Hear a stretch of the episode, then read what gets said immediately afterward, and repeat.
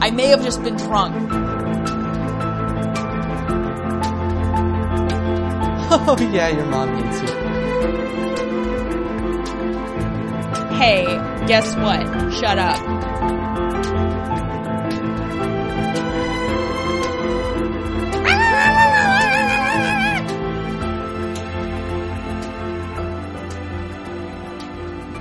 It's time for Up Yours Downstairs, everybody's favorite recap of Downton Abbey, the show made by landed British nobility for landed British nobility. I'm Kelly Anakin. And I'm Tom Schneider. we are but married. it's mostly a green card thing. Yeah, we're U.S. citizens. But we want a green card anyway. Speaking of other countries, Well, uh, were we? speaking of other countries, it turns out that Up Yours Downstairs is a global sensation. I know. we have listeners from 31 different countries. It's true, and we're going to tell you which ones they are. And this list is in order of how popular the podcast is in each given country. So if you would like your home nation to move up on this list, uh, get your friends to download an episode or two. They don't even actually have to listen to it. Yeah, that's true. We have no way of knowing no, if they we do. we don't even know if you're listening. You could be just some, you know, foreign robot. and listen, some of these countries, you're not going to do well in the Olympics. This is your chance for glory. Mm-hmm. So do your best on that. Here is the list in, in order of popularity: the United States, USA, USA. Right, unsurprisingly, Canada, the United Kingdom, Australia, Switzerland, Germany, Brazil, Israel, New Zealand, Argentina, China, Sweden, the Philippines, Chile, United Arab Emirates, Singapore, France, Hong Kong, Costa Rica, Guam, Guam. yes, Guam, Mexico, Kenya, Morocco, Serbia, Portugal, Italy, Jersey, Ireland, Hungary, Norway, and the Russian Federation. That's a lot of countries. That is. And we are thrilled to have such an international audience. Absolutely. And we'd love to hear about how some of you who aren't from the U.S. found us. So uh, please send your story to upyoursdownstairs at gmail.com and we will share it in a future podcast. Yes, just as we are about to do now with telegrams from the tenants. All right. So our first telegram comes from Mandy, who writes, I never do this, but I felt compelled to participate in your awesome podcast. Thank you. Yeah. Okay. My suggestion for Ravens from the Bannerman, which is what Borsgorn Borsgorn Swords Swords. calls letters from their fans, her suggestions for the Ravens from the Bannerman Downton remix, telegrams from our cousins, because it's all about the cousins on this show Very true. the expositions from the Laura Linneys. she says she likes footmen, but she would make it evil footmen. Mm, all right. And bells from upstairs, followed by. Eh. So she's not a huge fan of that one. All right. Mandy sent us this telegram uh, on January 16th, like the day that we premiered this podcast, and asked for suggestions Yeah, yeah. uh, and something happened and it went to the wrong email address. And I have to say, I don't know how you feel about it, but I kind of feel like we need to give our tenants an upgrade and make them our cousins. yeah, I think you're right. And I think it's really snooty and mean of us to call them tenants. I no, it's right. I like, was- who are we? Baron, Julian Fellows? Yeah. No, I mean I, I I couldn't come up with anything better at the time. Well, and- which is why we tried to make other people do it in the first place. Yes, and thankfully Mandy did it for us just as we were hoping somebody would. So, Mandy, we hereby dub thee Cousin Mandy. That's right. And henceforth, this section of the show will be referred to as Telegrams from Our Cousins. Yes. So, well done, Mandy. Yes. Thank you so much And wha- for being more creative than us. And welcome everybody to the family. Yes, indeed. okay, so moving on to our next letter, which is from Cousin Jackie, who's Tom's actual cousin. Yes. I hope that Cousin Jackie doesn't feel slighted by this upgrade. So I think we should refer to her- her as the Dowager Cousin Jackie I think that is a great idea. because she knows what's up at Uncle Mark's on Thanksgiving. Cousin Jackie writes with some feedback on episode two. She says the whole subplot with Mr. Carson felt really clunky and I was tempted to write it off completely. However, the confrontation scene in the library where Carson goes all out in a very Carson way with his confession and resignation offer and Lord Grantham's "Oh, don't be so melodramatic" response saved it. Grantham's delivery of that was perfect and hilarious. You are correct as usual, Dowager Cousin Jackie, That is and true. we uh, we kind of gave short shrift to that scene in our recap. So thank you for uh, picking up the slack. Mm-hmm. She also says. I very much love the dress Edith is wearing when she's snooping through Mary's super secret mail, pretty much right in front of Mary. It's very pretty. Uh, I was too busy looking at her nose, so I don't know what she was wearing. It's a fair point, and also a fair point about the fact how she was right out in the open, right behind Mary, who was sitting in front of a Well, mirror. and also Mary had apparently left the letter on her bed, which, like, Right. way to go, moron. Yeah, she kind of deserved Mm-hmm. Yeah. to have that little secret revealed. Uh, and cousin dowager cousin Jackie finishes up by saying, "And Edith, you put the B in subtle." Just saying.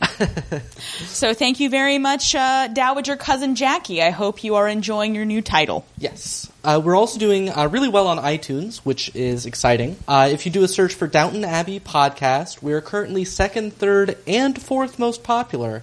We would probably be number one. However, there is an NPR Books podcast that features Downton Abbey and Bill Cosby.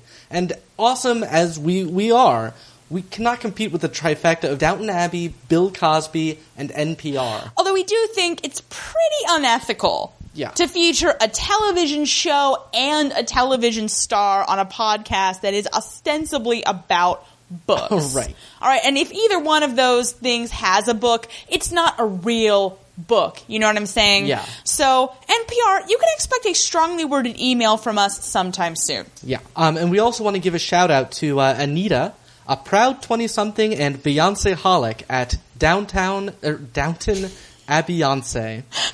Uh, Anita says, Downton Abbey is fabulous, so is Beyonce. Why not see what happens when we pair them up? Uh, Anita, you're a genius to pair Beyonce lyrics with screen caps from Downton Abbey. And no, Mick G was not ready for that jelly. she really wasn't. And if you're listening and you have not yet checked out Downton Abbeyonce, we link to it on our Twitter and possibly also on our Facebook. Uh, do yourself a favor and go check it out. It is going to make you laugh your butt off. yes. Uh, I would now like to introduce a new feature Woo! our cousin of the week. Yay! Yay! And our cousin of the week this week is Matt, who commented on our Libsyn page where you can download the, the podcast. Uh, left a great iTunes review. Five stars. Yes, and also very well written. Mm-hmm. Uh, and he even tweeted at us. Uh, if you want to check out the comment on our Libsyn page or our iTunes review, they're both well worth your time. And as long as you're there, why not leave a little comment yourself? Yeah. Just Yeah. leave a little comment or give us a five star rating. You Yeah. know, it only it literally only takes a second. It's true. This is so much less involved than those Sarah McLaughlin sad puppy commercials, and It's, it's it really doesn't true. even cost you anything. Yeah. Oh, and, and by the way, I do just want to clarify as much as we love being praised, anybody that has any constructive criticism to offer, by all means, we're certainly interested to hear it. Construct away. Yeah, and Matt also tweeted at us some great stuff. He, he said, uh, just come across, just came across five Maggie Smith's Downton Abbey podcasts, snarky and delightful. We are snarky and Bo- delightful. Both of those things are true. Uh, and he also tweeted to us to suggest that Edwardian goofballs might have been a 7% cocaine solution injected with a syringe, all of which was perfectly legal at the time. Did you just say syringe? I did say syringe. Did you say that on purpose? no, I did not, but I now choose to believe that that is the Edwardian pronunciation. A syringe. Carson, fetch me a syringe. Anyway, if you'd like to be our next cousin of the week, here's what you should do. Watch the masterpiece classic intro uh, on your Netflix. It'll be right after Laura Linney says, I'm Laura Linney, and this is Masterpiece Classic. And what we'd like you to do is correctly identify each actor that is featured in that sequence along with their role and the title of the Masterpiece Classic production they were in. Uh, the first person to correctly answer all of those Mm-hmm. will earn the title of Cousin of the Week and receive a special prize. It's true. Uh, so just email that to us at upyoursdownstairs at gmail.com or uh, just DM us on Twitter at five. That's the number five, Maggie Smiths. Okay, what an exciting beginning of the show. Yes, it is. I feel I feel good. Are you ready to recap? I am ready to let's recap. let's recap. All Let's right. get ready to recap. All right, and they are just as excited at Downton Abbey as we are today because the country fair has come into town. as Anna says, it doesn't come often and it doesn't stay long, uh, which could also be a way to describe Mr. Pamuk. That is a good point. Anna sees Mary, who is uh, hanging out, watching them set up the fair. Wistfully. Wistfully, yes. She's very wistful, as you might expect. So they, they have a little discussion about how upset McGee is about the whole Pamuk thing, in which uh, Mary says uh, something about how she will never forget it. It would be engraved on her heart. And When uh, she dies, apparently they're going to cut her open, and on her heart is going to be my daughter's vagina killed Mr. Pamuk. Which, Right. at that point, like who's going to care? I, I don't know. Like. Not to be a spoiler, but there's going to be two world wars probably before this lady kicks in. Yeah. I think that the surgeons and autopsy performers of the future have bigger fish to fry. Yes, I also find Mary's medical knowledge to be a little shaky, but um, She's no cousin Isabel, Tom. This is true. And Anna, first of all, just sort of laughs, like, oh, yeah, your mom hates you. um, and Mary also says that uh, she doesn't have a heart, to which Anna does not agree, apparently. Uh, Because Anna's very nice. And thinks the Mm-hmm. maybe best of uh, maybe everyone. Mary's a Terminator. that would be pretty cool. Yeah. She'd be like, "I'll be back, cousin Matthew." I mean, she is tall and unfeeling. Mm-hmm. I think uh, I think we may be onto something there. The next scene is Lord Grantham meeting his new chauffeur, who you may recognize as the adorable Agrippa from the HBO series Rome. Yes. But here he is, the new chauffeur named Branson. We learned that he disliked his previous job because his employer was an elderly woman who only had one car and would not permit him to drive it over 20 miles per hour. And uh, so clearly, Branson's a young man who likes to, uh, you know, put the pedal to the metal, He he does. which at this point is actually possible. Yeah, I think I think that's true. I think Mm-hmm. those cars, you put the pedal to the metal, you could get up to like thirty-five miles Mm-hmm. an hour. I would imagine. Yeah. Uh, he loves books. He's meeting Lord Grantham in the library, and Lord Grantham informs him that he is permitted to borrow books. And Lord Grantham's like, whole thing is like, oh, well, you're free to borrow some books if you can read. right. He's very surprised, and he asks uh, what sort of books he likes. And uh, Branson says that he likes history and politics, and Lord Grantham looks like he just sharted a little bit in he says- shock. he says, "Heavens!" Yes. He's like, even I'm not interested in those things, and I sit in Parliament. Yeah, he, he had just suggested that, that Hughes and Carson would occasionally borrow a novel or 2 That's it was like that was all I was. Mm-hmm. Is that doing." like per year?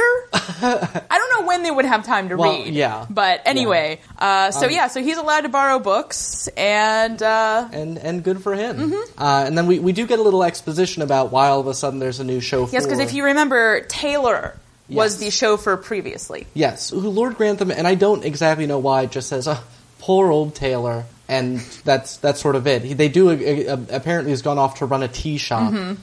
Um, Which Carson would rather die than run a tea shop. So it's like, is that like code for like opium den? Like, good Right. lord. or maybe that's like maybe that's like a male brothel. I don't know what a female brothel would be. Bordello at this time. They were all about appropriating French words. Yeah, that's true. But in any case, whatever it is, Taylor's doing it, and they feel sorry for him. Uh, but you know, make way for Branson. I want to see that a children's book, like Make Way for Ducklings, Yeah. but just Make Way for Branson. yeah, Since that's his first scene, we can't really elaborate on what would be involved. Yeah, no, I know. promi- I, I- promise it would be fantastic. yes. Stay tuned on that one. Then we see that uh, McGee and the Dowager Countess are having tea outside, just kind of a half mile away from the house, just sort of sitting out there. you know, I mean, because I guess it's that what's that's what you do if you have a giant estate is sometimes just go sit in random parts of it so you feel like it's not being wasted. Yeah, we have a big apartment, so sometimes I just go sit in the hall. you know, like we're paying for it. Yeah, yeah, we're uh, we're very thrifty, and they're discussing as usual the uh, Mary's unresolved situation, which of course has been completely resolved since the beginning of the series. yeah, I They mean, just I can't believe we're refuse. still having this discussion. Right. Like first episode, we were like, "Well, that's it, Mary. You know, she can't, she can't have it. Let's like move forward with her." Li-. But nope. Yeah. There's also a scene in which uh, a moment in which McGee suggests that she might send Mary off to live with some relatives in New York, and Maggie Smith is like, "Oh, I don't think things have come to that pass yet." Yeah, she says they're not quite that desperate yet. yes, Uh, yeah. Look, I live in America, and I wouldn't come here if I didn't have to live here. Yes, New York and America always mentioned with horror Mm-hmm. in Downton Abbey. The height of gaucheness. yes, but yeah, so they're they're still trying to find a way to get this entailment taken care of. And Maggie Smith might know just the honorable lawyer to take a look at this situation. Indeed, whoever could it be? Cut to Matthew and Mom Crawley's establishment. Yes, Mom, I guess I'm calling her Mom now. as well you should. Uh, Mom notices that Molesley, the erstwhile butler slash valet, has a pretty nasty rash on his hands, and she diagnoses him with erysipelas, Yes. which sounds like the name of a Greek playwright to me. uh, but is not. It is it is a bacterial infection of the skin. Is it like a essentially. staph infection? Uh, I mean, I think you know, in the sense that they're both caused by bacteria, yeah. But I Mm. think it's just sort of a you know, it's just a rash that's caused by a bacteria, basically. Well, regardless, gross. It is gross. On that, all authorities are agreed. And uh, I'll just recommend something all to all the cousins out there: don't look up the Wikipedia page on erysipelas. Just, Yeah. just Just, take don't. our word for that it's unpleasant. I didn't look. Tom tried to make me look at it, but I wouldn't do it. So Yeah. So, uh, just a, a helpful hint for all of you out there. So, yeah, she diagnoses with erysipelas, and uh, we'll see how that goes. um, she just can't stop nursing. She's just, she's got, she's addicted to nursing. she is. Might as well face that you're addicted to nursing. Yes. Doesn't quite scan. Oh no, it doesn't. So then we're uh, down in the uh, servants' dining room. Got Anna, who was uh, dabbing her nose a little bit as if it's sniffly, and uh, Mrs. Patmore flips out. She does not want anybody with a cold in her kitchen, which is, uh, you know, wise. Uh, I just didn't quite think they were there yet. Sort of. I didn't either. Yeah, I don't know. Cooks seem like they might have some like folk wisdom about that kind of thing. You know. yeah. Had soap been invented at this point? I I think so. Okay. I mean, they had some idea about like, Germs. antisepsis. Yeah. Okay. Yeah. Well, regardless, she thinks Anna's sick and she wants him, she wants her out of there. Yes, yeah. Her she s- sniffles and I think coughs at one point, and uh, Mrs. Patmore, herself a bit of an amateur nurse, diagnoses her as having minutes to live, which uh, may not turn out to be correct. Stay tuned. and uh, Mrs. Hughes, Mrs. Hughes, excuse me, tells uh, Anna to go up to bed and says that she will bring her a Beecham's powder. which was a popular medicine of the day, which was purchased by like Bayer or something.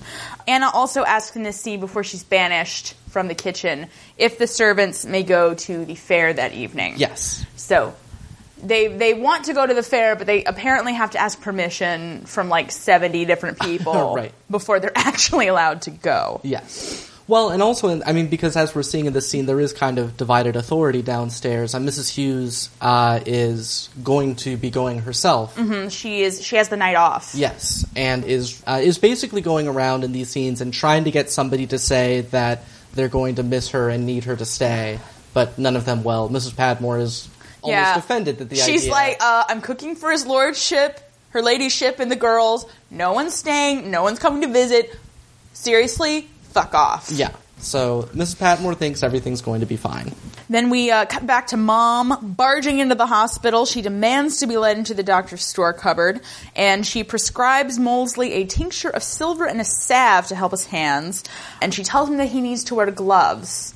at all times. He doesn't want to do that because he doesn't want to look like a footman waiting on them at dinner, which I'm kind of like, uh, who comes to have dinner at your house? I- Nobody. you know, but look, he'll know. It's understandable. Yeah, I mean, status is just as important to him as it is to anybody to any of the Crawleys. You know, and so it, it matters to him. But I, I was struck. Yeah, I think it was tincture of silver and, and then something of steel.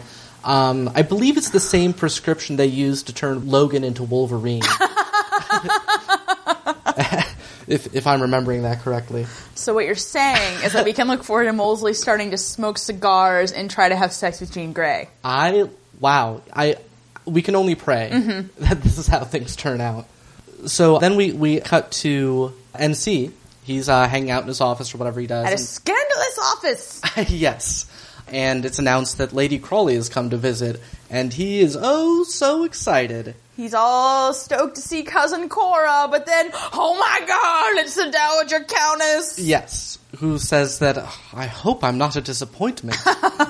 As if yeah, Maggie Smith never a disappointment. ever. Yeah, Then we got back down to the servants' quarters, and Mrs. Hughes is trying to fancy up her hat for her night out. Mm-hmm. Uh, she's asking for tips from O'Brien because presumably O'Brien is responsible for maintaining Lady Grantham's hat wear and probably a little bit more up on you know current fashions. yeah, she's pretty than- much the the resident expert on ladies' fashion.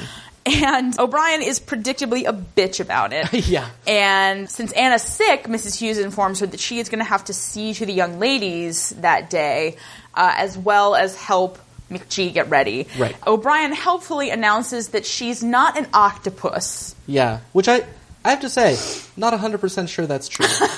I mean, those bangs, yeah. they look kind of mollusky. She she may actually be an octopus, so that's that's something I'm keeping my eye on. uh, anyway, so she's very upset to have to like do anything else, and she's she asks why Gwen can't help the ladies get ready, Mm-hmm. and Mrs. Hughes says because Gwen is not a lady's maid. Right. Because if a non-ladies maid had to perform ladies maid type duties, once again walls would crumble, rivers would dry up, Yeah. and the queen would just die on the spot, right. or the king, Or the king as the case might be. whatever they happened to, to have at the time. yes.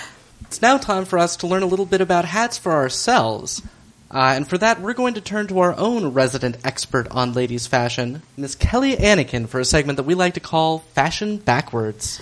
All right. So early in the Edwardian era, uh, sort of around the turn of the century, women's hats were much larger and they were much more heavily decorated than late period Edwardian hats, which is pretty consistent with what we're seeing in this episode of Downton Abbey. Mm-hmm. It's a very hat heavy episode because we see a lot of people leaving the house. You know, we start out and Gwen and Anna and Mr. Bates are all kind of watching the fair get set up, Right, and the right. ladies are all wearing hats.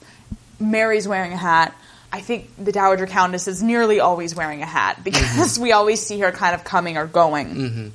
And you had to wear a hat uh, to be considered respectable at this time period, regardless of your social standing. Uh, it was vital that you had, you know, your head covering Yeah. when you left the house. Yeah, I did notice that in the very first scene with the, the three of them, Anna and Gwen and Mary, all with Mm-hmm. their hats in a row. Yep.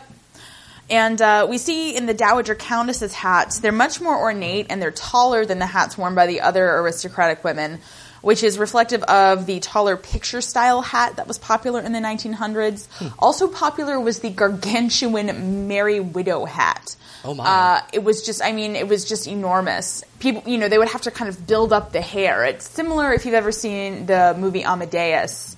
Uh, it's sort of the equivalent for hats of what you see going on with the hair. I mean, they would have stuffed birds that their husbands had shot and, you know, put them in these hats and feathers and flowers. In fact, feathers were so popular that certain breeds of bird, they had to limit, you know, the hunting and harvesting of feathers from them. Wow. And these hats were so ornate and had so much wildlife on them. They were kept in special trunks that were commonly referred to as Noah's Arks.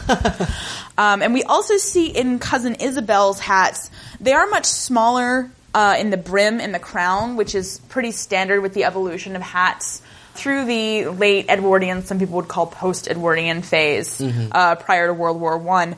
But she does still tend to have more decoration on her hats than even McGee or the younger Crawley ladies. So there's sort of a generation gap in the approach to headwear because having a really ornate, decorated hat like that was a huge social status symbol. Uh, the more crap you could put on your head, the richer and more well off you were. I mean, if you can afford to buy all this frippery, you're obviously not hurting for money. Yeah. Um, and during this period, turbans and all things Oriental were a big, big fad. This really kind of got kickstarted uh, in 1907, I think, with the prominent designer Paul Poiret. He actually started a trend for concealing hair under hats with his Maharaja turban. Poirot was also a designer of harem pants and Japanese inspired kimonos, and he was notable for basically ditching corsets in his designs. Oh. Uh, so, the trend that you're going to see during the Jazz Age and the Roaring Twenties of women going without corsets, um, he was a big proponent and was a very influential designer. So, he is at least partially responsible for the changes in underwear. You also see a huge popularity rise for bandeaus, which are basically headbands. They were sometimes called headache bands because the pressure they exerted on the forehead was believed to prevent or relieve headaches, which is ridiculous. Oh, yeah. Because if you've ever worn a headband, you know that headbands cause headaches. Yeah. Uh, early in the 1910s, they were very simple. They were just crocheted and accented with ribbon and lace. But as we move into the 1920s and 30s, you see more ornate and dramatic fabrics, and they're decorated with feathers, much more similar to what you see American flappers wearing on shows like Boardwalk Empire or Oh, okay. in the upcoming Great Gatsby movie. Uh, and again, uh, Paul Poiret was a couturier who was responsible for popularizing this look. Hmm. Big thanks to EdwardianPromenade.com, YourVintageWedding.com, Fashion-Era.com, and Wikipedia for having a wealth of knowledge on the subject of Edwardian hats and other headwear. I do want to say it's really difficult to find reliable sources that focus on fashion trends below stairs. So if any of you cousins out there have a tip on where to find more info on lower class couture, such as it is, uh, please email me with the subject line fashion backwards. You know, even if it's a book and not a website, it's very hard to kind of find more information. I mean, obviously, it's not as as beautiful or interesting as what the upper classes were wearing, but I'm just kind of curious how all these trends trickle down. Yeah. Uh, yeah. And it's not really explored very heavily on Downton Abbey, so Yeah.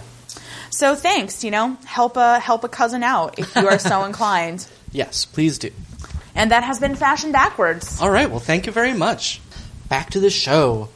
So we, we now see the meeting that the Dowager Countess and MC are having, and yes, in fact, he is the lawyer she had in mind. Which, duh. Yeah. I don't remember if I actually said this on the podcast. I may have just been drunk, you know, during off hours. Right. But I was just like, why don't they just ask Matthew? He's a chump and a lawyer. Yes, and thankfully Maggie Smith, as we all should have expected, has come through with uh, to, Mm-hmm. to deliver on that plan. She says she just wants to know the exact terms of the entail. Which, again, I thought we had pretty well covered, but I mean, I guess it's not out of the question to think that Lord Grantham is just not telling them the details because I don't think we've had a scene where he, you know, we see him with Murray in the first uh, episode. But you know, Right, and, they and just- McGee was so upset because she wasn't present for the conversation. So Yeah. it's either that he's deliberately kind of hiding this information from them, or he's foolishly assuming that they can't understand the intricacies of the law. Mm-hmm. But you know, I guess I don't blame Maggie Smith for just being like, "Can you just point by point, please spell this out for me and tell me why my granddaughter is getting screwed?" Yeah. But in any case, and, and regardless, even if we are a little tired of this uh, particular plot line, the scene is certainly redeemed by a little physical comedy. Um, Maggie Smith almost falls out of her chair Mm-hmm. and says, What is this that I'm sitting in? and it is a swivel chair, which he thinks must be some sort of modern contraption. Right. And Matthew informs her, That, uh, that was in fact invented by Thomas Jefferson. to which Maggie Smith replies, Why does every day involve a fight with an American? and Maggie Smith, I wondered that every day of my life. It's true. She says it to me. Um,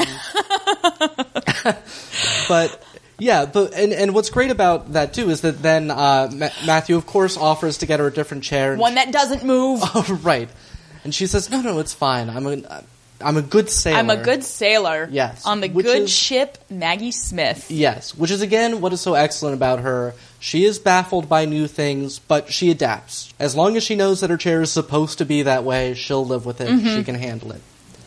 Then we cut back to the servants' dining hall, and uh, William asks Bates if he knows if Daisy is going to the fair, kind of. Yeah. You know, continuing this little flirtation that we've seen William trying to uh, kickstart in earlier episodes. Mm-hmm. And Bates suggests that he ask her because she needs to be taken out of herself. Apparently, Daisy's been a little bit down because of the death of poor Mr. Pamuk. Yes. Uh, and we know, of course, that it is because she saw his body being ferried back to his room by the lady of the house, Lady Mary, and Anna. Right. And can do nothing about that fact. Uh, Bates makes a suggestion to William in front of Thomas, who, in true bastard fashion, as soon as Daisy comes in the room, William starts to ask her, and like William's not hesitating. Right. Like this is not, It's not a like- Mm-hmm. situation where he's dragging his feet. He says, "Daisy, I was wondering," and Thomas just goes, "Daisy, would you like to go to the fair with me?"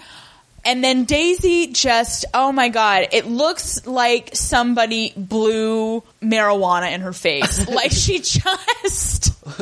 Well, whatever it is that happens, she likes it. She's she's thrilled. I mean, yeah, she's just thrilled. awestruck. And just, you know, you really have to hand it to the actress who plays her. I think her name is Sophie McCrae. Mm-hmm. And I mean, she just she just does such a wonderful job with her facial expressions. Yeah. because I mean, it's such a nothing character in so many ways. It is. Well, and she does just as great job because it's difficult to do a character that's not as smart as the other Mm-hmm. characters, but still just as like alive and has just as yeah, I rounded of a mean, yeah, character she and, and, emotions I everything think like that's the that. difference between her and the guy who plays William. The guy who plays William does okay, but Mm-hmm. I feel like we see him playing at being dumb. Yeah. Whereas she's kind of just inhabiting it and saying, Yeah. if I was this dumb, how would I do it? Yeah. You know? Yeah. Uh, so well done, Sophie. You are fabulous. McGee is walking with Sybil and with Edith. It's not really clear where they are. They might be out by the fairground, but Yeah, they're well, they were they're getting in a car. yeah, they're getting in a car driven by Branson. Yeah. Uh, but regardless, the point is that McGee informs Sybil that she needs to go see th- her dressmaker in Ripon, uh, and she needs to get a new frock. Edith is a little upset because she wants a new frock, apparently. Uh, but it is Sybil's turn, which I thought was a nice detail that even though they do have money, the girls have to wait in turn to get their, their Yeah, dresses yeah. made. Uh, which I think reflects well on their family. Yeah. You know, they're No, not I they're think not that's- spending money hand over fist. They're trying to be as responsible as possible. yeah, yeah. And McGee's very concerned because Granny has invited herself to dinner and they are barely going to have a moment to change into their evening wear. And Sybil, in one of my favorite line readings of this episode, says, Well, she could jolly well wait. it's like, I'm sorry. are we in a Dickens play all of a sudden? Like, what is going on? Yeah. Also, Maggie Smith waits for no man. Yeah. Anyway, uh, but then McGee snarkily replies, "Oh, women's rights begin at home," and we see Branson kind of go, "Oh, Women's rights, eh?" women's rights, meow." you know what that means? no, you don't. No, actually, not at all. Uh, so then uh, we we cut to the Carson cave. The Carson game. Da-na-na-na-na-na-na-na-na-na-na-na-na-na-na, Carson. yes. And we have a little brief uh, episode in Charlie Carson and the mystery of the missing wine. uh, there's he, they're supposed to, according to the wine book, the ledger book that they track their wine, and they should have six cases of whatever wine he's looking at, but he can only find four. But Mrs. Hughes doesn't really care because she's wigging out about her day off. Yes. Which, look, if you've ever worked in retail, whether in a managerial capacity or you've just kind of been around long enough to understand how things work, you never really get a day off. I mean, Yeah. you know, and even when you're not there, you're like, oh my God. Is Gail gonna process a return incorrectly again and then call me and we have to like have this whole 20 minute conversation when it would be quicker for me to drive there? Anyway, the point is I understand what Mrs. Hughes is going through Yeah, here. and you know she just you know, and, and nobody can call her. So in her mind, she's just going to go have her day off, and, and then come just back return to steaming flames rubble shooting out of yeah, just it's all just gonna be gone and, the, and the family going, "Where were you, Mrs. Hughes?" if they haven't all died Well, yeah. Either way, then we see uh, Mary and Matthew are at the fair at the Coconut Saloon. I, which I would love to open up a bar called the Coconut Saloon. Have fun with that. uh, I'll apply for my liquor license. and uh, they've just met. You know, they they met by chance. It wasn't like they had a prearranged meeting. Mm-hmm. And uh, Matthew informs Mary that Granny came to see him, and Mary's all, "Oh, was it part of the great matter?" And she gets very very uh, snippy about that. And um, he he kind of like doesn't answer her, Yeah. which is kind of rude. Yeah. Uh, And also, come on. There's only one thing that Granny talks about. There's Yeah. No, it's not a secret. Oh, yes, let's talk about money. uh, Uh, and Mary asks uh, if he's enjoying his new life. He says he supposes so. And like Mary just like goes on this like swan performance of how, you know, you shouldn't listen to anything I say. You should forget everything I say. Everyone else seems to. And she's just like one gas oven away from pulling a Sylvia Plath here. It's just like, gah. yeah. Uh, then we cut back to the uh, servants' dining room, where guess what? Things are falling apart without. See? Carson has forgotten to put the wine on ice or some such thing, and Yeah. everybody's just running around. Um, They've all joined Mrs. Patmore in her chorus of. yes. Despite all the uh, kerfuffle, the servants are still pushing their "Can we go to the fair?" plan. and Uh. Carson finally gives in. Yeah, And uh, Thomas continues to flirt with Daisy and embarrassing William. He like he catches a, a tray that she drops and he like compliments himself on his agility. It's gross. yeah. Well, and uh, well, and everyone but Daisy is like, seriously, dude. yeah. Whereas stop. she and she says that he could be a sportsman, and Mrs. Patmore's like, "What sport did you have in mind?" Daisy's at a loss. Yeah. She's aware that there is something called sports, right. but she's not aware of what that actually well, is. I mean, how unless they played sports in the kitchen, there's no way she could ever have seen any. Mm-hmm. True, true. And I can't imagine that uh, Thomas engages in too many games of hide the sausage down there. so Yes. we cut to Mary descending the stairs with Lord Grantham and his dog Pharaoh. I believe. I Yeah, believe Pharaoh yeah. is the dog's name. And she tells him that Matthew is coming to see him after dinner that night. And Lord Grantham wants her to keep Matthew away from the Dowager Countess. And she's like, "Oh, you know, I'd like to see you try yeah. to do that." Yeah. Dowager Countess does what she wants. Um, and Matthew comes in and, and sees the ladies uh, going through, once again, in their orderly uh, procession. Uh, they're having a discussion about Sybil, who wants to go to a real school and learn a profession, Mm-hmm. uh, which is apparently the sort of thing they do in America. Uh, yes, McGee informs us that things are different in America, which, like, they're not that different, you weirdo. yes. Like, nobody's like, oh, yeah, let's send our daughter to school. That's a great investment of our money. Yes, and then they also speculate that in America people live in wigwams, Mm-hmm. uh, which is actually true. We're, we're podcasting from inside our wigwam It's right true. now. Yeah. Uh, yeah, so while they're bantering about America, Mary sees that Matthew has come in. Matthew has somehow come in undetected. Right. Which is weird. Yeah. I don't But, know um, if they just don't lock their door or what they do, but anyway, he's managed to sneak in. Yeah. And then Mary sneaks him into the library. Yes. So, so far, the keep the Dowager Countess away from Matthew plan is going off without a hitch. Yes. And we're confident that it will continue. Um, no, we're not. So then uh, we, we find out what uh, Mrs. Hughes is doing with her day off, and we also find out that Mrs. Hughes' name is Elsie. Because Poor Mrs. Hughes. It's true, because she is meeting a man. Uh, a man!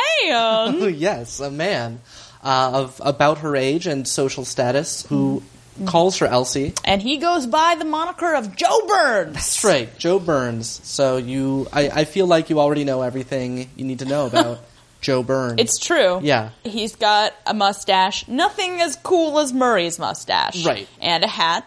So, yeah. yeah, That's Joe Burns for you. yes, Then we've got uh, Matthew talking to Lord Grantham about the entail, and they're both uh, talking about it, apparently. I don't know. All I wrote down is Matthew and LG. So they're doing some male talking. yeah. Matthew informs Lord Grantham that, as expected, he's looked into it, and indeed, there's nothing to be done. Um, He is concerned about what to tell the Dowager Countess. right. Because, you know, regardless of whose favor the entail is in, you don't want to be on the wrong side of a Dowager Countess tongue lashing. Yes. And the other thing that's accomplished there is that we do get Matthew talking a little bit about Mary again and like, oh, what will she think? You know, again making it clear that the slowest relationship ever is still continuing to slow. Um, so, Mrs. Hughes and Joe Burns are in a pub, which all we know about it is that it offers pale ale because that's what we see on the window as we look in on them. I would like some pale ale I would as well. Join us for the after party. We're at pale- the 7 Eleven. Because we're so classy. yes, that is not a joke. um, but they're they're catching up. He, he had had a wife and she had passed on. Uh, they had had a son uh, who he had planned to take in uh, as a partner on his farm, but his son uh, chose to join the army. Yeah, and which surprises Mrs. Hughes to the point where I believe she says, "Well, I never." I I think you're right. I'm like, you know, people do join the army. yes, I mean, and look, bad call on your son's part, Joe Burns. Right, as it really turns bad out. call. But on the other hand, like life on a Yorkshire farm, I imagine isn't the happiest of existences either. So you yeah, know, it's probably better than the oncoming World War. Probably yes. Uh, but in any case, he asks her about herself, uh, notices that she calls herself Mrs. because all cooks and housekeepers are misses. Yes. And she said he knows as well as anyone she hasn't changed her name. And I'm like grinning like an idiot right now because I love Mrs. Hughes so Yes. much. I think we finally gotten to the bottom of who my absolute favorite character is. And I Yeah. think it's Mrs. Hughes. Yeah. I mean, and this is just a fabulous highlight episode for her as well. She's so great in it. And, you know, uh, she says, you know, she hasn't traveled. You know, she's been working in a great house. But she's seen a bit of life, no mistake. Yeah. Yeah. which is just I don't know. I like I like the her phrasing of it and just her facial expression is so animated and so invested. Mm-hmm. Mm. But and also, I'm not sure if we established this, but in the talk about her being called Mrs., he points out that she didn't. She refused to change her name to Burns when she had the chance. So not only is this just a dude, he was her dude Yes. for a while. He once proposed to her, and she turned him down. We've we've learned. We cut back to the servants' dining hall where O'Brien is bitching out Branson for eating with the other servants. Typically, the chauffeur eats in his own cottage, which I kind of have to wonder why does the chauffeur get his own cottage? He arguably has the least to do of everybody. Yeah. And I get that most of them need to be in proximity. Well, and I assume that it's just a holdover because he just took over the role that the like coachman would have formerly had. That's true, and they coachmen would have had a to lot sleep more to over do, and the horses, Yeah, yeah. you gotta gotta keep an eye on the horses and everything. Um, anyway. You know, forgetting also the fact that the reason Taylor never ate with them was because they didn't want to pay a guy to have lines uh, Mm-hmm. until they figured out who they wanted their chauffeur to be.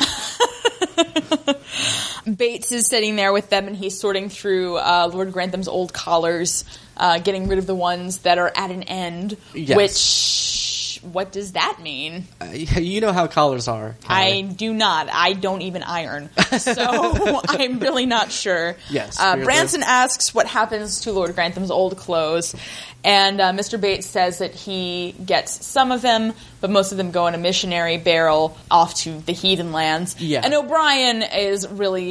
God, she's just really snippy this whole episode because obviously she's been pressed into service Yes. where she feels it's beneath her. and she's very cranky about it. Um, but she says, clothes are a valet's perk, not a chauffeur's, meaning that Branson is not entitled to any of Lord Grantham's old clothes. Yeah. Because obviously he's not asking out of any curiosity, but only out of a desire for personal gain. Well, he's already shown the infernal gall to sit near O'Brien, Mm-hmm. so you know you see the problem there.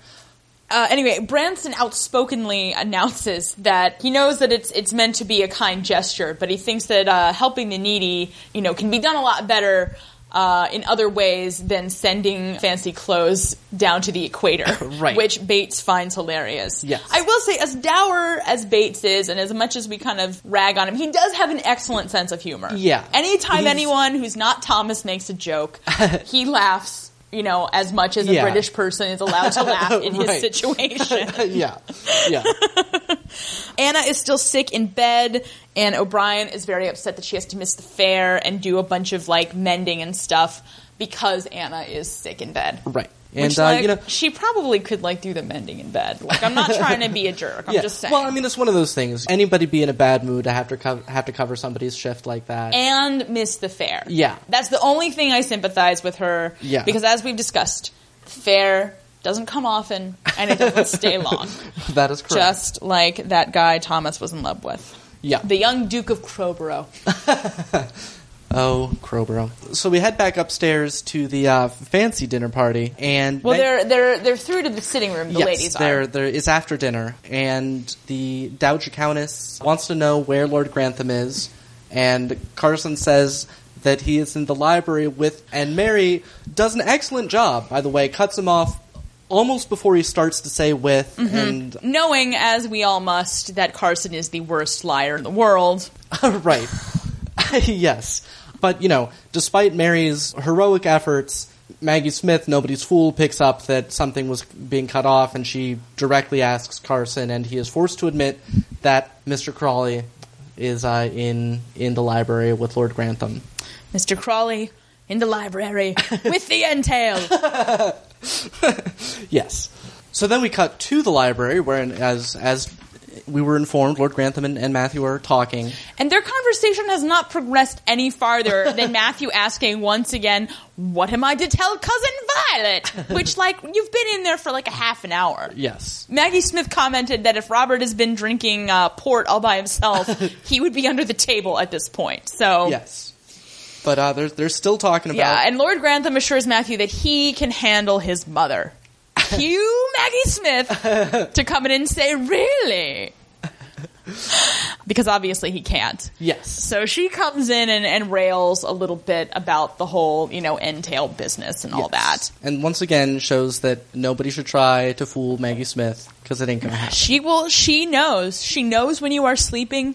She knows when you're awake. She knows if you've been bad or good. So just shut up, for goodness sake. then we cut to Anna peacefully reading and recuperating in bed. Mm-hmm. Uh, she hears a knock at a door, not her door, it is the door between the men's Right. quarters and the women's quarters. Yes. And it's Mr. Bates, and he wants her to open that door, which she reminds him can only be opened by Mrs. Hughes, and as we know, the young Duke of Crowborough. right. but Mr. Bates finally convinces her, and he has brought her a tray with flowers, and they're very cute.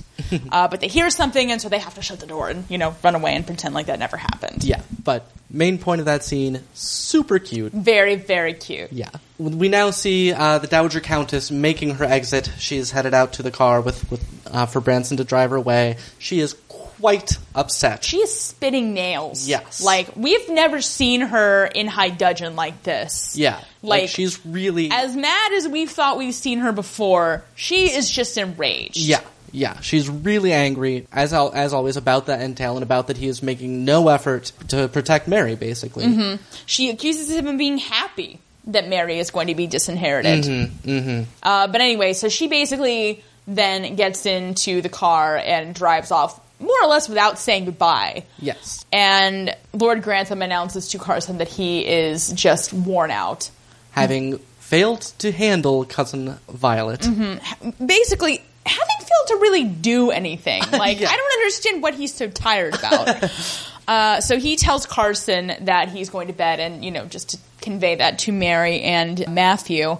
And Carson asks if he should tell them now, and Lord Grantham tells him to wait until they ring. Yes. So hmm, looks like this glacier of a relationship might be getting a little nudge.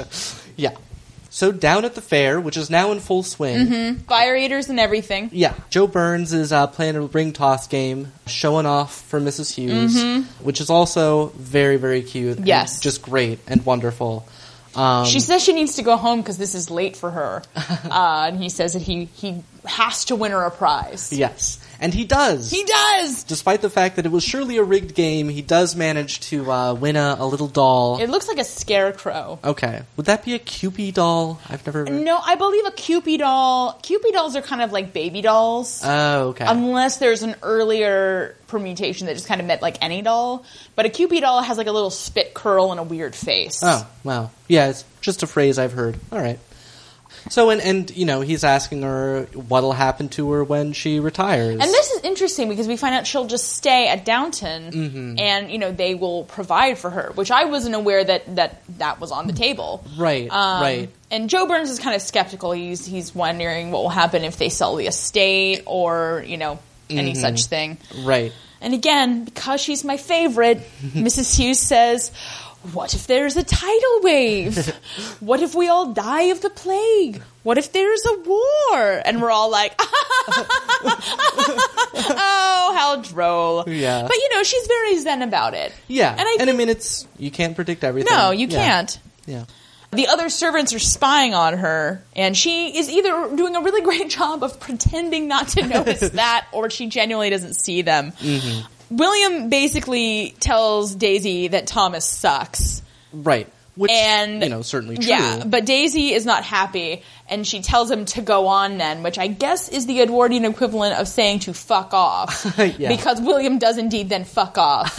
uh, Gwen is with him, and she tries to get William to come back, but he's pretty steamed, so he just, Yeah. you know, he's gone. Yeah. And I mean, I just, I had to write down at this point that in Daisy's defense through all of this, Thomas is way cuter than William. Oh, Like, physically? oh my God. Oh, come on. It's not even Oh, close. look. It would be a whole look. I mean, apart from the fact that he's gay, Right. He's a terrible, terrible person. Right. Apart from being evil and gay, he's fantastic. Those two things are not related, Right. Though Julian Fellows would clearly have you believe otherwise. right. Anyway, you know, he's just. I'm sure he'd be a very skilled lover. I'm sure it would be great for about four days. I mean, for a whole uh, London season, apparently. Well, yeah. yeah. But anyway, Daisy clearly is not as up on Thomas's character as everyone else on this show. She, she's got Thomas fever. She does. What are you going to do? so then we, we cut back to Joe Burns and Mrs. Hughes, and Joe Burns is, in fact, the purpose for his visit is to ask Mrs. Hughes to marry him again. And I don't think he explicitly states it, but it's very clear Right. that Right. I think they both understand Mm-hmm. that, you know, he's very happy just to meet her and catch up with her, but the reason he made the trip was to propose marriage. Mm-hmm. no, he's you know he's lonely. His wife's been gone for three years, and his son's gone, so Right. he's he's basically all on his own. So Yeah, yeah. he's uh, he's very lonely. And Yeah. it's it's very sad. Yes, he says he will wait at the pub for her answer and to take as long as she wants, that he'd rather wait a week for the right answer than uh, have her rush the wrong one. Uh, and so she walks away looking very happy and putting her little uh, her little prize in her handbag. Yeah. And it's just so great, you know, again, our, our love for Hughes. Well, and she just she just looks so radiant. Yeah, and I mean, it's just you just get sh- it shines through just the feeling of having a man be interested Yeah. Mm-hmm. in her. I mean, that never happens to her in her daily life. It you know, in her position, there's she doesn't come into contact with anybody that could. and I express mean, an and interest I, in I her. don't believe she's permitted. I don't, Right. you know, from what I understand, it's not permitted for any female member of staff to have a relationship. Right, Uh, right. I assume it goes the same for men, but you know, the effects are less obvious if things go awry. yeah, yeah. Uh, we have Matthew and Mary still talking in the library, and Matthew informs Mary that the entail can only be broken by a private bill in Parliament. Yes. Which would only pass if the estate was in danger. Yes. So if there was no money tied up in the estate, then they could break the entail, but I mean, that's obviously Yeah. not the case. But it would, and- it would, a special act of parliament would have to be made. I actually looked into private bills a little bit, um, which they were used for things like this. Also, that was the only way to get a divorce for a long time in England Oh. was for there to be a private bill in parliament. And uh, again, according to Wikipedia, they're only ever used anymore to allow people to marry who would otherwise be too closely related to get married. Which Ew. Yeah. Like, who wants to do that? and who's who are the members of parliament that are voting for that? I want to know. Um, so yes, and Mary's bitchy, Matthew is nice, Will they or won't they? is indeed the burning We're at question. the halfway point here. Come on. yeah. time to uh, will or won't, but But they obstinately refuse. they're in no hurry. Uh, but anyway, uh, Mary has rung for Carson Yes. at this point, and he comes back, and Matthew says goodnight and asks Carson how the Dowager Countess is, and Carson says, you know, well, she certainly isn't fine. She did not get off well. Yeah. And Matthew apologizes for being an inconvenience to everyone and disrupting their lives, which Carson appreciates, which is a nice little scene. Yeah. Yeah. Nothing, nothing too extraordinary. Yeah. Well, uh, again, uh, Matthew also not as evil as he could be. So that's nice. So we've got Mrs. Hughes coming back from her day off. Uh, you know, O'Brien is bitching as she has been all day. William's all upset about everything. Bates actually asks how her evening was. Yes, which is being very a polite. being a stand up dude. He is, yes. Being a stand up and then occasionally fall over dude. um, uh, and Mrs. Hughes, uh, you know, says goodnight. She, well, she tells Bates that the others are coming in behind her, so maybe Right. she was aware of their spiery. It's possible. But she says Bates can can lock up once everybody else has come in behind her, and so they come in, and Thomas is being all snarky about her, you know, boyfriend, Yeah. and asking O'Brien Fancy if she, man. yeah, she asks. He asks O'Brien if she fancies a promotion, Mm-hmm. and O'Brien says if Mrs. Hughes has a boyfriend, then she is a giraffe. So this is O'Brien comparing herself to two pulcritudinously challenged animals. Yeah, again, is she a giraffe? She does have a long neck. yeah. Um, anyway, and Daisy tries to join in the snarkery Yes. about Um, Mrs. Hughes, and Bates Bates sasses her and tells her not to be nasty. Yes. He says, don't be nasty. It doesn't suit you. Uh, which, by the way, you know what does suit Daisy, in my opinion? That hat. Oh, I'm a big fan. Tom's a big fan of Daisy's awkward kitchen maid getting Yeah, to leave the house like it- once every two years such a- ensemble. It's such a great, low class, cheap flowers. well, like it doesn't doesn't fit her. Yeah. it was clearly made for somebody with a head like three sizes bigger. But yeah, she just found that hat. Mm-hmm. But uh, yeah, big fan. anyway, so then we cut to Bates looking in on William, who is praying Yeah. on his knees by his bedside. But William has anticipated Mr. Bates's sort of tomfoolery and tells Mr. Bates he just wants to be left alone. Yeah. Uh, Thomas somehow has uh, transported himself to immediately outside of William's door. Yeah. And he just like this is the dumbest scene that has been on this show to date. I don't know why it's in here. It is Yeah. just so he's and he just is talking to Bates like how could he expect to you know to win over a champion and I'm like a champion of what like a champion of failing to blackmail people so you take it out on other footmen like yeah. Like all your plans have- so far have been like to get Bates fired, to blackmail the Duke of Crowborough. Like and nothing, none of it no Yeah. not a single one has worked out Yeah. and it's like yeah you're more attractive but you don't even have sex with women like Yeah, you're a champion yeah, of like, what Your long term plan with Daisy has some serious flaws Mm-hmm. in it.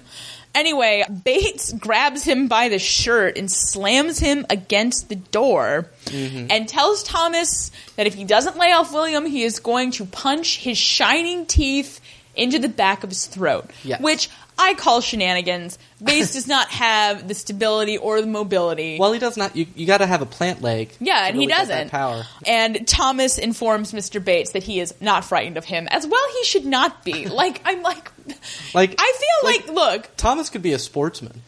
he, Bates could not. I mean, you know, to me, look, if I was Mr. Bates, what I would do in this situation is just go to Carson and be like, look, this is what's going on. It needs to stop.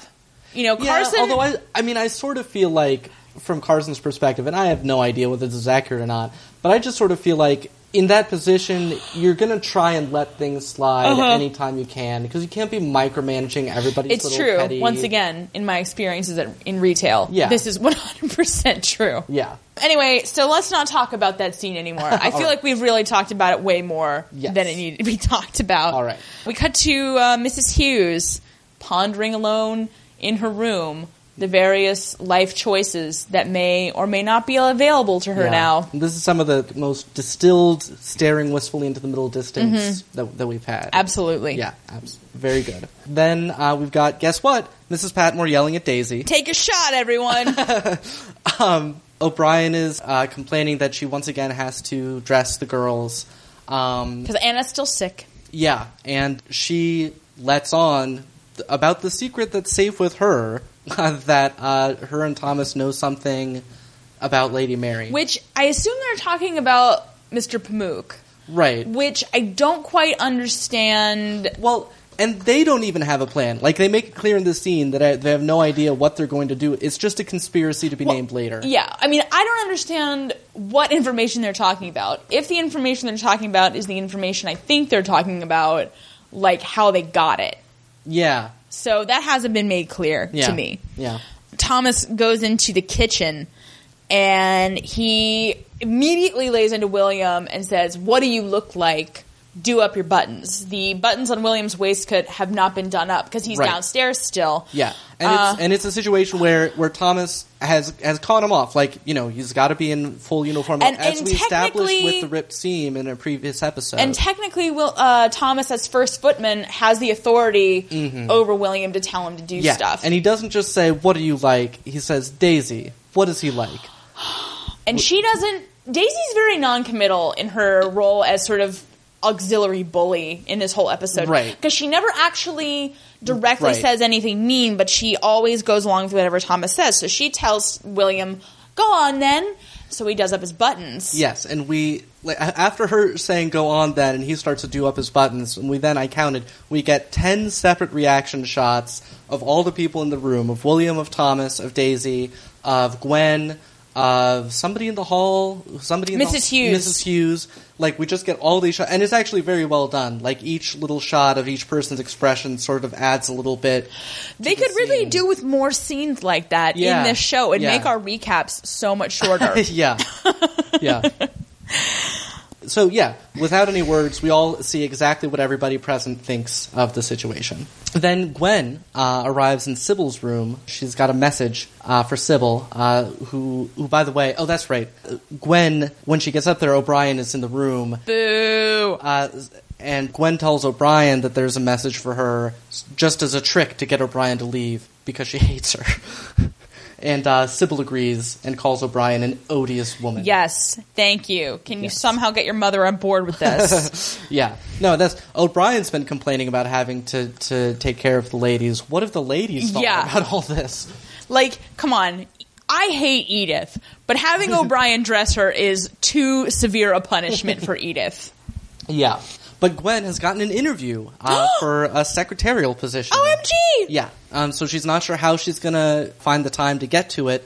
But Sybil says, "Oh, you can be sick. We haven't seen Anna for days, and and you can just miss a few hours."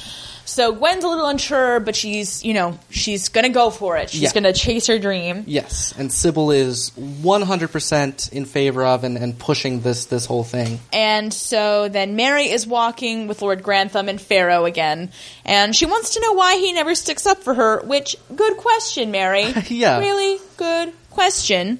He says that she is his eldest daughter and he loves her, which is hard for an Englishman to say. Right. Which I want to know is it hard because you're English or because she's not a boy? Or is it is it hard because you don't actually love her? Is that kind of what? Inquiring minds. Yeah. Uh, anyway, he blabs about Just, he just being goes into his same animatronic president speech about I'm a part of a dynasty and I'm a custodian and blah blah blah and I don't have any money. So this is all idiotic, but he does tell her she should just marry Matthew. And she says she won't because she is stubborn and melodramatic. yeah, like she just says that. It's like you could you could just just marry him. and she says she would never marry any man she was told to. And she wishes she wasn't stubborn, but she is. To which I'm like, "Hey, guess what? Shut up." Yeah, and then and it's just a sort of a sloppy moment here with the editing or whatever because at this point apparently. Uh, she's just teleported across the estate because suddenly Lord Grantham is gone. She's she's just looking very sad. She's like one pocket of stones away from pulling a Virginia Woolf here. I mean, the Yeah. river's right there. It's halfway done. Yeah, yeah. But she's just all dramatically turning around, and I think it was a mistake editing wise. No, I think so too. I feel like there was supposed to be a, a few lines in there of Lord Grantham saying, "Well, I'm off," Yeah. or, something. I mean anything, Yeah. any, any for any reason for him to not be there. Yeah, So then uh, we're we've got Branson uh, driving Sybil, Driving Miss Sybil. driving Miss Sybil. I believe driving to the dressmaker, Driving to Ripon driving to Ripon. Yes, to get her dress made by Miss Miss Swan or Madam Swan. I can't remember which one. Yeah, I don't know. Uh, anyway, Swan is the name of their dressmaker. Yes, but he asks if she supports women's rights uh, because he is very political and he brought pamphlets. Oh, college boyfriend. that is exactly Branson. and uh, so he informs her that he's not always going to be a chauffeur, which I am skeptical about. Yeah, but uh, he's, Look, if you're political, you shouldn't have to just say, hey, I'm political. You know, like you should be doing political stuff. he, he is. He brought those pamphlets. What's he doing? Occupying their car? Uh, I mean, he's he, he kind of is. He- you know, what with Sybil and the pamphlets. Um, Sybil and the Pamphlets. that is the name of my band. Yes. Uh, so then we've got a scene. Uh, Mosley and Mom arrive at uh, the actual hospital where uh, Dr. Clarkson, right? Yeah, yeah, Kelly Clarkson's grandfather. yeah, uh, is, uh, and the Dowager Countess is with him. Apparently, the tincture of silver and whatnot are not, in fact, working. His hands are still just as horrible looking. Mm-hmm. She's uh, baffled by it, uh, and Maggie Smith asks if it was uh, if it's erysipelas, and Doctor Clarkson says. That is Mrs. Crawley's diagnosis. yeah, the doctor is very clear to be like, listen, I know that there's like this epic bitch fight going down every day, and Yeah. I just want you to know that I am merely a chauvinistic observer. Yes. And Maggie Smith instantly and correctly identifies that he does not, in fact, have erysipelas, uh, but has been helping his father uh, Grub out the old rue bush. rue bush or hedge or something. Rue hedge. Yes. Uh, and what he has is a rue allergy. That if he just wears gardening gloves, it'll be gone within a, a week or so. Which, why are you wearing gardening gloves in the first place? that I mean, you do serve tea with those hands. Yeah, It might have been a g- well, he didn't want to look like a gardening footman. Anyway, Maggie Smith is so awesome in this scene, and she leaves and has the biggest smile Yeah. on her face. that is, I believe, the term is a shit-eating grin. Oh God, she's so happy. Mom, obviously, very sad. yeah. She she may have won a battle, but the war is far from over. Yeah, and she just like she does not have a leg to stand on. Mm-hmm. Just got completely Pooned, yes. I believe is the technical term. I think you're right. So uh, we've got uh, Matthew and Lord Grantham. They're off in some kind of like They're in the cottages. Matthew Yeah. has suggested that they restore some of the cottages Mm. on the estate, rented to the tenants, yes, not the cousins. right. So they're like watching some dude do all the work that they have commissioned. Right.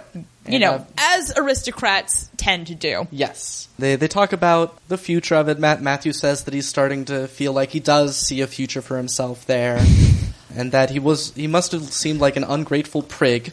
when he first arrived, which you still seem like one. right. I mean, but again, from one ungrateful prig to another, uh, it's a very heartwarming scene of bonding. Yeah. Yeah, anyway. Lord Grantham was afraid of change, and Matthew says, Oh, if we don't change, we die, which means that Julian Fellows was obviously catching up on his Neil Gaiman when he was writing this. And Matthew says that in the face of change, they can just comfort themselves that Downton will survive, which seems like a pretty optimistic view of Yeah. the future to Right. me, Like- personally. You sure about that? Yeah. Really? Mm-hmm. Anyway, seems like a dumb thing to put your faith in. Like, I'm not, you know, particularly religious or anything, but this is one of those rare situations where you're like, really? You're putting your faith in a building? Why not try God? There's there's the thought. He's eternal and all knowing. No, no. Daisy uh, is down in the kitchen, continuing to pine for Thomas. Uh, like the besotted young 14 year old that she is, Yes. telling Mrs. Patmore how he's so great and he's done so much and she could never deserve him. And Mrs. Patmore tries really hard to explain to her that he's gay yeah. uh, you know, she's saying he's not the boy for you, you're not the girl for him. He's, he's He's not a ladies' man. And Daisy's like, oh, you know, that's a comfort, but like, I mean, in the sense that I guess that he's, you know, uh, He's not a, a player among yeah. the ladies. And uh, Mrs. Petmore tries again to tell her that he's a troubled soul, but Daisy, in her you know stunted Yorkshire upbringing, has not been properly schooled on the gay Oh, slang right. of the early 1900s. So Mrs. Patmore just basically throws her hands up and is like, "Well, I have tried and tried. Troubled soul like Heathcliff. Yeah. Oh." anyway, so yeah, Daisy's dumb. yeah. Cut to the girls being dressed in their room. Uh, Sybil is complaining about her corset being too tight and asks if, when Anna is finished dressing Edith, if she will loosen her corset. Edith calls Sybil fat, basically, and says this is the beginning of the slippery slope. Sybil insists that she's not gaining weight. Mm-hmm. You know, she just thinks it's ridiculous that women have to wear corsets at all, and Right. that, you know, know, men don't wear them and they look perfectly normal in their clothes. Mary comes in and says, "Oh, you know, some of them do." Yeah. Uh, and then Sweet burn on men. yeah. Boo. uh, so then Edith tells Mary not to encourage Sybil because uh, before she knows it she'll be going on about the vote.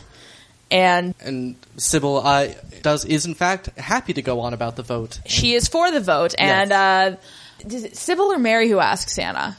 I think it's Mary. I think I think what we Okay. have then is that, that Edith just like sort of bitches about it, Yeah. and then Mary asks. Anne. Yeah, well, Edith is bitching about the women who are being force fed semolina. Mm-hmm. And Mary asks Anna as a way of both drawing Anna into an awkward situation and diffusing the awkward situation. Yes. It's a very British move.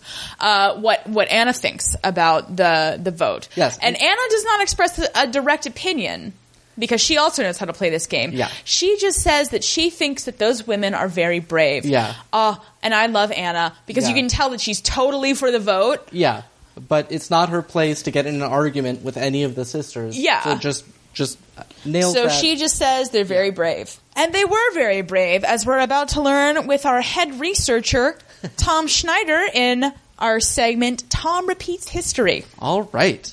Yeah, so uh, our subject today is women's suffrage, uh, specifically women's suffrage in Britain. Uh, women were actually technically not officially dis- disenfranchised until uh, the Reform Act of 1832.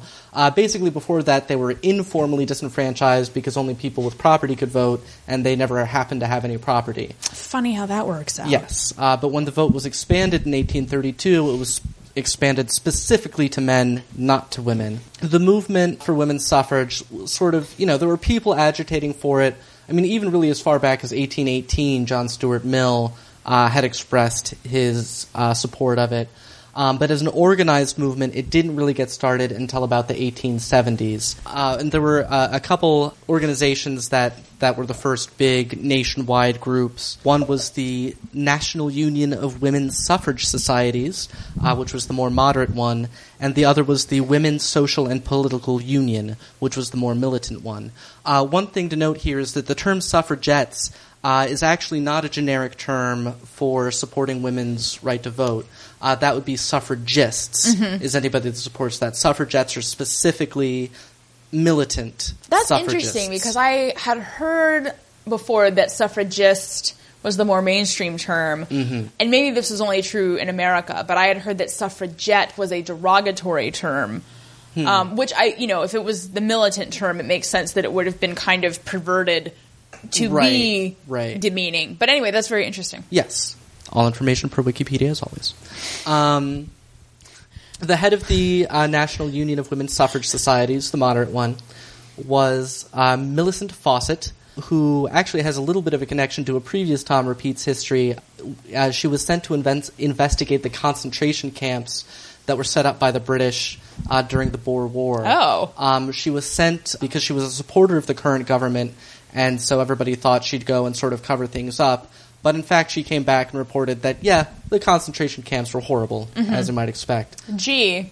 Like, has anybody ever gone to report on a concentration camp and come back and be like, "Wow, it's really nice. They're getting a, you know, they're getting great food. They're taking, you know, archery and crafting lessons." Yeah, now that I've handed in my report, I'm headed back to that concentration camp.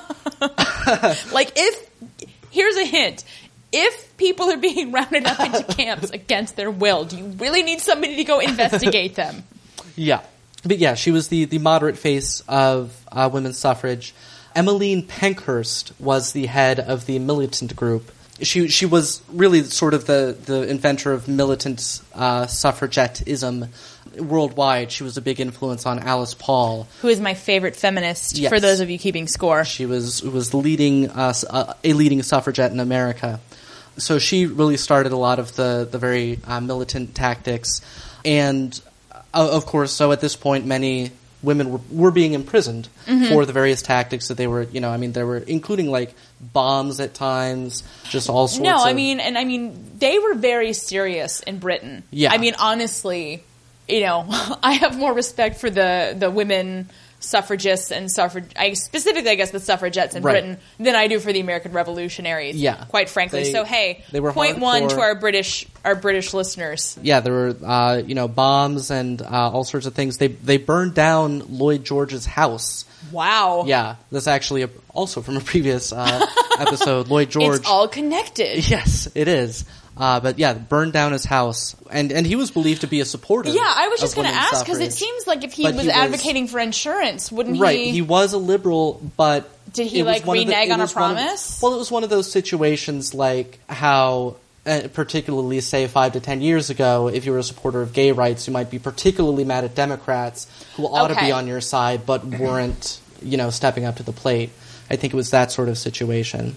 So, and and then uh, so when they were in jail, uh, oh, they would go on hunger strikes. Um, this is where we get to what they were talking about in this episode. How when they went on these hunger strikes, they would get force fed, which was horrible. horribly awful. I've seen it in a movie. Uh, for those of you who are interested, it is called Iron Jawed Angels. I give it about two and a half stars. Yeah. But it's very instructive. But I mean, it's just, it is one of the most horrific things. And I mean, I saw the cleaned up Hollywood version of Yeah. it.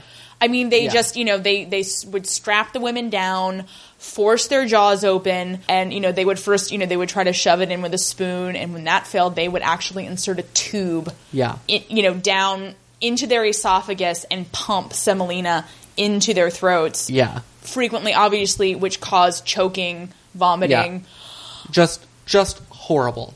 So, there An- was- yeah, this so- is this is why Anna thinks these women are very brave. Yes. Uh, one example, uh, L- Lady Lytton, who was uh, leading suffragette, she actually uh, felt that because of her status and that in general the rich women who were being imprisoned were being treated better, Mm-hmm. she went in disguise as a low class seamstress Mm-hmm. named, I believe, like she who she went by Jane Jane Wharton, I Mm-hmm. think. She dressed up like all ugly, got herself like cheap clothes, and gave herself a really Had a ugly daisy haircut. hat. Yeah, essentially, uh, and got herself imprisoned as Jane, and came out and wrote a book about her treatment. Wow. Which, if if you actually you go on her Wikipedia article and you can read some of the articles of what she wrote about being force fed, if you want to feel horrible. uh-huh. So look up uh, the erysipelas pictures and read this for your weekly dose of feeling just awful. Yeah.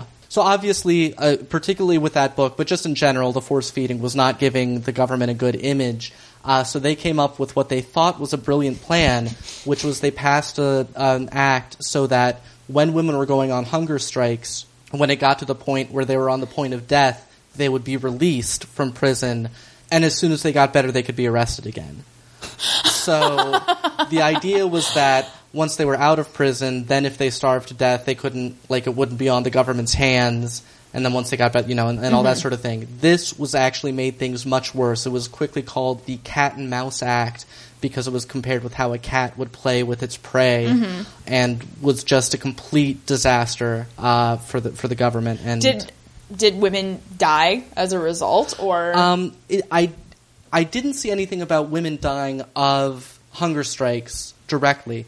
Uh, however, uh, that does uh, bring me to Emily Davison, who in fact actually tried to kill herself in prison. She felt that if a woman died in prison, that it would be Right, a big right. uh, blow. Uh, she she tried to kill herself in prison, failed, was later released from prison, and at the uh, the Epsom Derby, which is not only it's the biggest horse race in Britain and also one of the biggest social events of the year. Mm-hmm. yeah, I actually.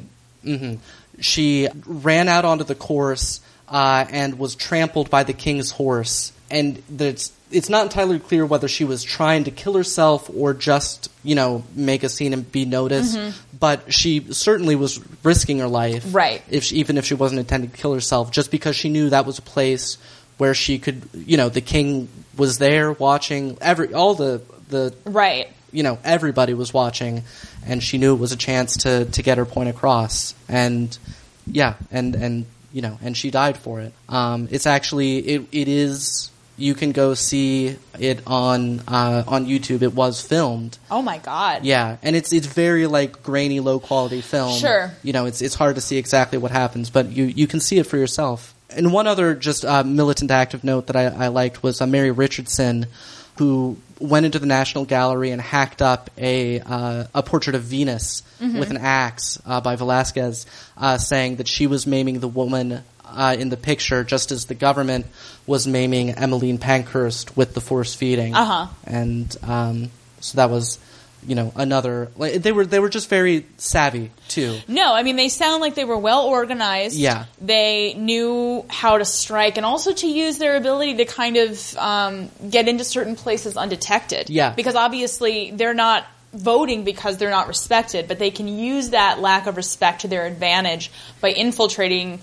You know these Indeed. big events or these art museums, and really making these big public statements. yeah and that's actually i forgot oh, I, I meant to I, this was i believe it was mary richardson that uh, did this it was either her or emily davison earlier in her life uh, snuck into westminster and hid in a closet overnight one night in november because then it was the day of the census and so on her census form she would legally be allowed to write that her place of residence was the house of commons nice. Yeah, yeah. Uh, once World War One came along, the militant uh, suffragettes stopped activity, activity, and they. I mean, it was really universal. The women's, the the WSPU, you know, suspended their activity. Uh, there was still, you know, some low level campaigning and letter writing and that sort of thing going on, but they pretty much cut it out for the duration of World War One. And then in, in 1918, uh, towards the end of the war, women were granted partial right to vote uh, if, if you were at least 30 and had a certain amount of property.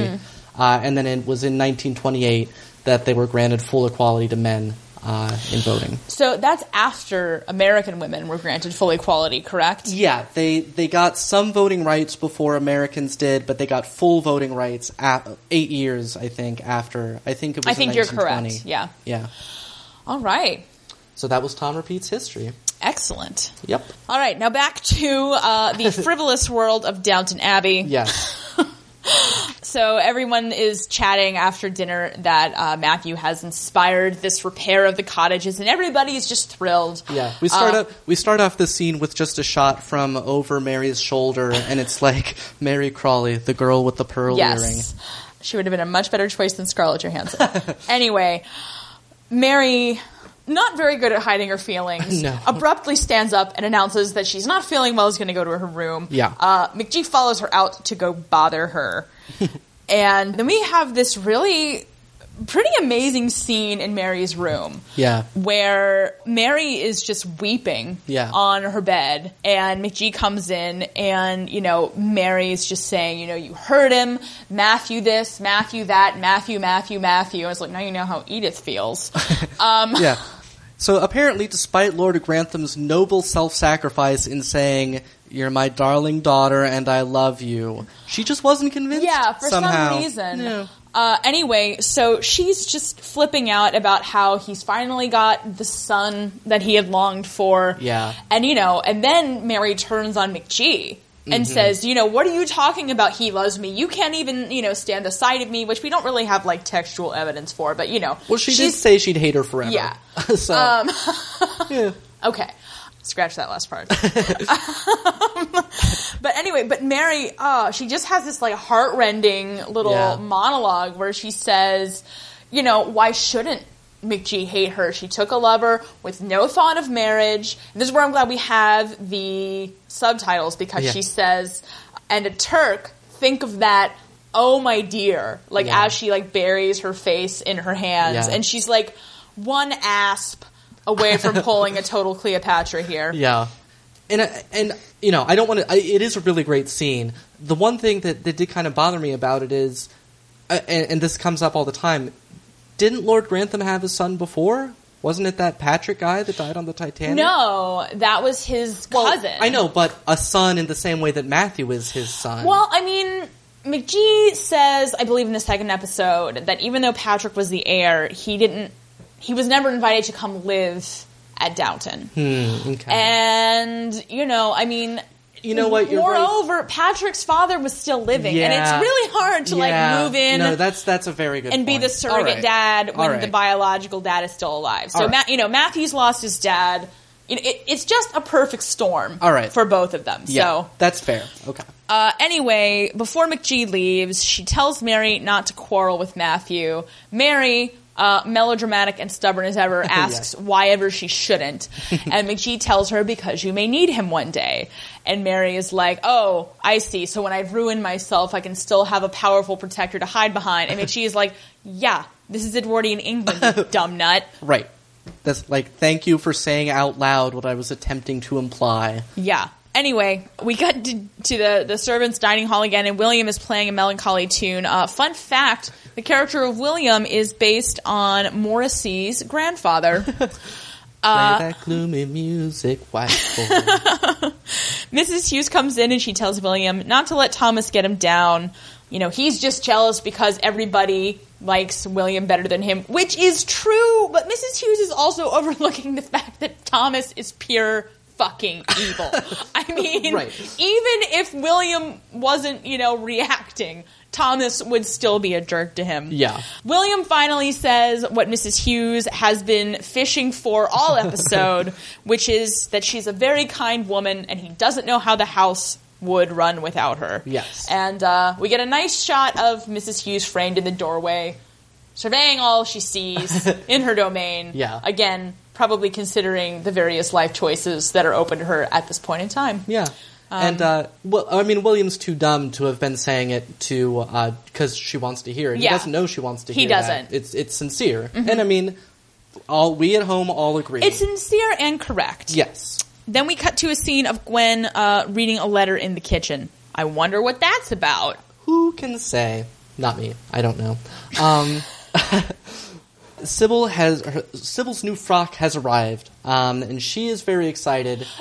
And kind of as, and Gwen is in the room with her. Right. And Sybil's saying, Oh, is there anything more filling than a new frock? And Gwen's like, I really wouldn't know. Yeah. So Sybil kind of catches herself Yeah. a little bit. She's like, Oh, you'll have one too. Here, I pulled this for you to wear to your interview. And I'm like, Did you? I think that was just out. And you Yeah. kind of felt like, a jerk. Oh, I pilled this dress. Because no, because it's not at all Gwen's color. Gwen, as we've pointed out before, is Yeah. ginger, and this dress is like a, a purpley shade of red, which is not going to look good on her. yeah, yeah. But uh, we find out that Gwen is not going to her interview because Yeah. her appointment has been canceled. Uh, the position has been given to someone more suited for the post and better qualified. Yeah. And uh, Gwen's very sad, and she kind of correctly says that there's never going to be anyone less suited for the post or less qualified than she is. I'm sure there are people qual- uh, that are that are applying without having taken that whole correspondence course. Yeah, Mrs. Patmore. Daisy, Daisy'd be terrible. yeah. Uh, but Sybil says they won't give up and nobody hits the bullseye with the first arrow, which, you know, which is true, but it's like, how many bullseyes have you actually had to try to hit in your life? Uh, you I know. mean, I, I know, I'm sorry. Right. I'm being very hard on Sybil, but your tales of uh, the force feeding and the trampling of horses has made me see how facile and kind of insulting her uh, aspirations to suffrage are. Well, yeah, but th- that's not her fault. That is Julian Fellow's fault. That's true. So uh, Mrs. Hughes is in her uh, parlor. Her parlor. Yes. Carson barges in to tell her that he has put out the Rundle candlesticks because that's really important for her to know. I, apparently, I mean, isn't he the only one who handles them? Or I look. He he just knows she has a thing about the Rundle candlesticks.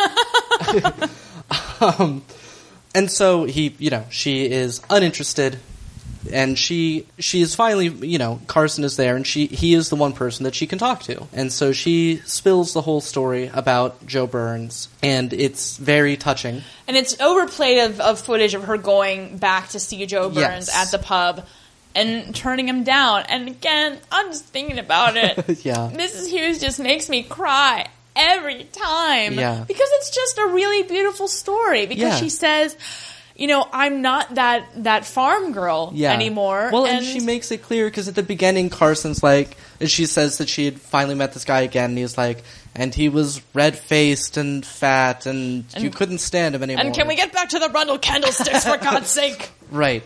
And she says, no, oh, you know, he was his face was a bit red, and his suit was a bit tight, but in the ways that matter, he hadn't Yeah. changed, and it's so nice. It is just the nicest thing. Yeah. And I think that's why, despite the questionable class politics, we like Downton Abbey. Yeah. Because sometimes it's just nice to see nice people being nice. yeah, yeah, So anyway, so she tells Carson the whole story, and you know he is he's kind of you know worried that she is going to leave then. Right. And Anna interrupts and she apologizes, but uh, she says that Mrs. Patmore is on the rampage.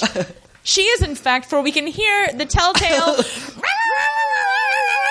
telltale. In the background, Yeah. uh, and uh, Mrs. Hughes gets a nice zinger in, and she looks at Mr. Carson and says, "Leave Downton.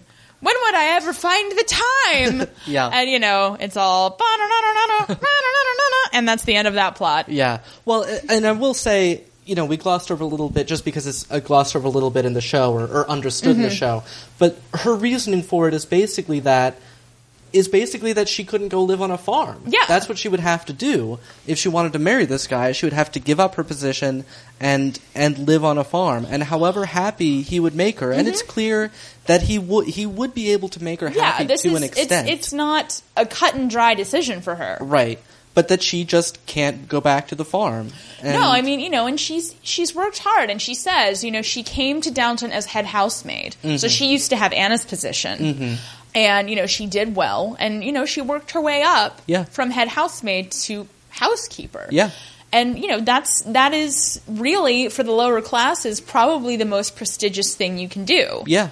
The only way it could be more prestigious is if she were the housekeeper for a Marcus or a Duke. Right, right. Um, you know, so I mean, you Yeah. know, she's she's really done as well for herself as she possibly could have, and going back to a farm would be a demotion. Mm-hmm. Yeah. and also just a lot more physical labor. Yeah. Yeah. And I mean, you know, and she's not a young woman, yeah. Yeah. and he's not a young man. I mean, Yeah. it's it's crazy. Yeah. So then uh, everybody's oh the the upper classes are all upstairs. They're waiting for Sybil and her new frock so Mm-hmm. they can go to dinner. And then everybody just starts sniping about Mrs. Patmore. Yeah. like apropos of nothing. yeah. Well, I mean, I think it's mainly just that Maggie Smith sees some openings to fire off some lines about the cooking at Downton. Yeah. And just can't help herself. Which I'm like, who's your cook? Yeah. Like, there's no way that the Dowager Cottage has a better cook Yeah. than the Grand Estate. yeah. You know, Indeed. and I'll be the first to say that I have my own reservations about Mrs. Patmore's cooking. right. Uh, But, I mean, come on. Yeah. Uh, anyway, we see Sybil getting ready with, uh, with Anna. She actually does tie on a bandeau. ah, yes. Uh, and you know it's it's this beautiful blue top. So she runs into the the sitting room where everyone is waiting, and everybody just is shocked yeah. because Sybil is wearing pants. Pants. Pants. Whoa. Yeah, she's wearing pants. Oh. Yeah. Pants that are in fact a copy of a Paul Poiret design. Oh. Yeah. Yeah. And so everybody is just flabbergasted and Yes. flummoxed. And Branson is creepily spying from the outside window. His head just leans into the window. And It's I'm- like, what were you even doing there? no, and like, how do you even know which window is the window? right. We've seen it the outside. It's got hundreds of windows. uh, anyway, And also, you know they can see out the window. What are you going to say if anybody looks out and sees you? Yeah. You know, like, I was just out seeing if any of your shrubbery needed a ride.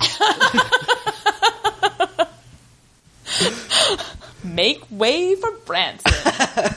so that's uh, episode four That it of is. series one. It seems like some things are finally starting to happen. Indeed. Uh, so now is the time on Up Yours Downstairs when we give out the Abby Awards. Hooray. So first, the Gibson Girl Award for this episode. We're actually going to give it to the Dowager Countess. Yes, She's indeed. looking fine. Yeah. In this episode, uh, particularly in her black and pink ensemble Mm-hmm. for her confrontation with the swivel chair. very, very nice. Very well coordinated, which I appreciate. I know Matchy Matchy is not really cool. at this point. Yeah. But I oh I think that Machi Machi never goes out of style. Well, all so right. stick that in your pipe and smoke it, fug girls. and uh, the violet dress that Violet is wearing Uh-huh. in the doctor's office is really lovely. Mm-hmm. Yeah, she just she really knocks out of the park. Her her hats are large but pretty tasteful Mm-hmm. uh, in this episode. So yeah, so she gets the the Gibson Girl Award. All right. Best evasion of a question. Yes. Best evasion of a question. Matthew evades a question at the fairgrounds when Mary asks if Karani came to see him about the great matter. That's true. And he simply says nothing. Mm-hmm. Um, yeah, I uh only one evasion this week. That can't. You know what, though? People were really forthright this episode. yeah, that's true. They were much more forthright than they generally are. Yeah. Yeah. Everybody kind of had to ask what they want. Yeah. Uh, or Julian Fellows uh, evaded having to show us any of what was actually said yeah. during Mrs. Hughes' rejection of Joe That's Burns' true. uh, proposal. Yeah. She uh she didn't exactly evade the proposal of marriage, but uh She did decline it. She did That would decline be it. best declension. maybe. You're right. Um Mrs. Hughes never addresses the matter of the Rundle candlesticks. that's she true. weasel she weasels her way out of that one. yeah. Yeah. Oh, and Anna. Anna evaded uh, expressing an opinion about the suffragists.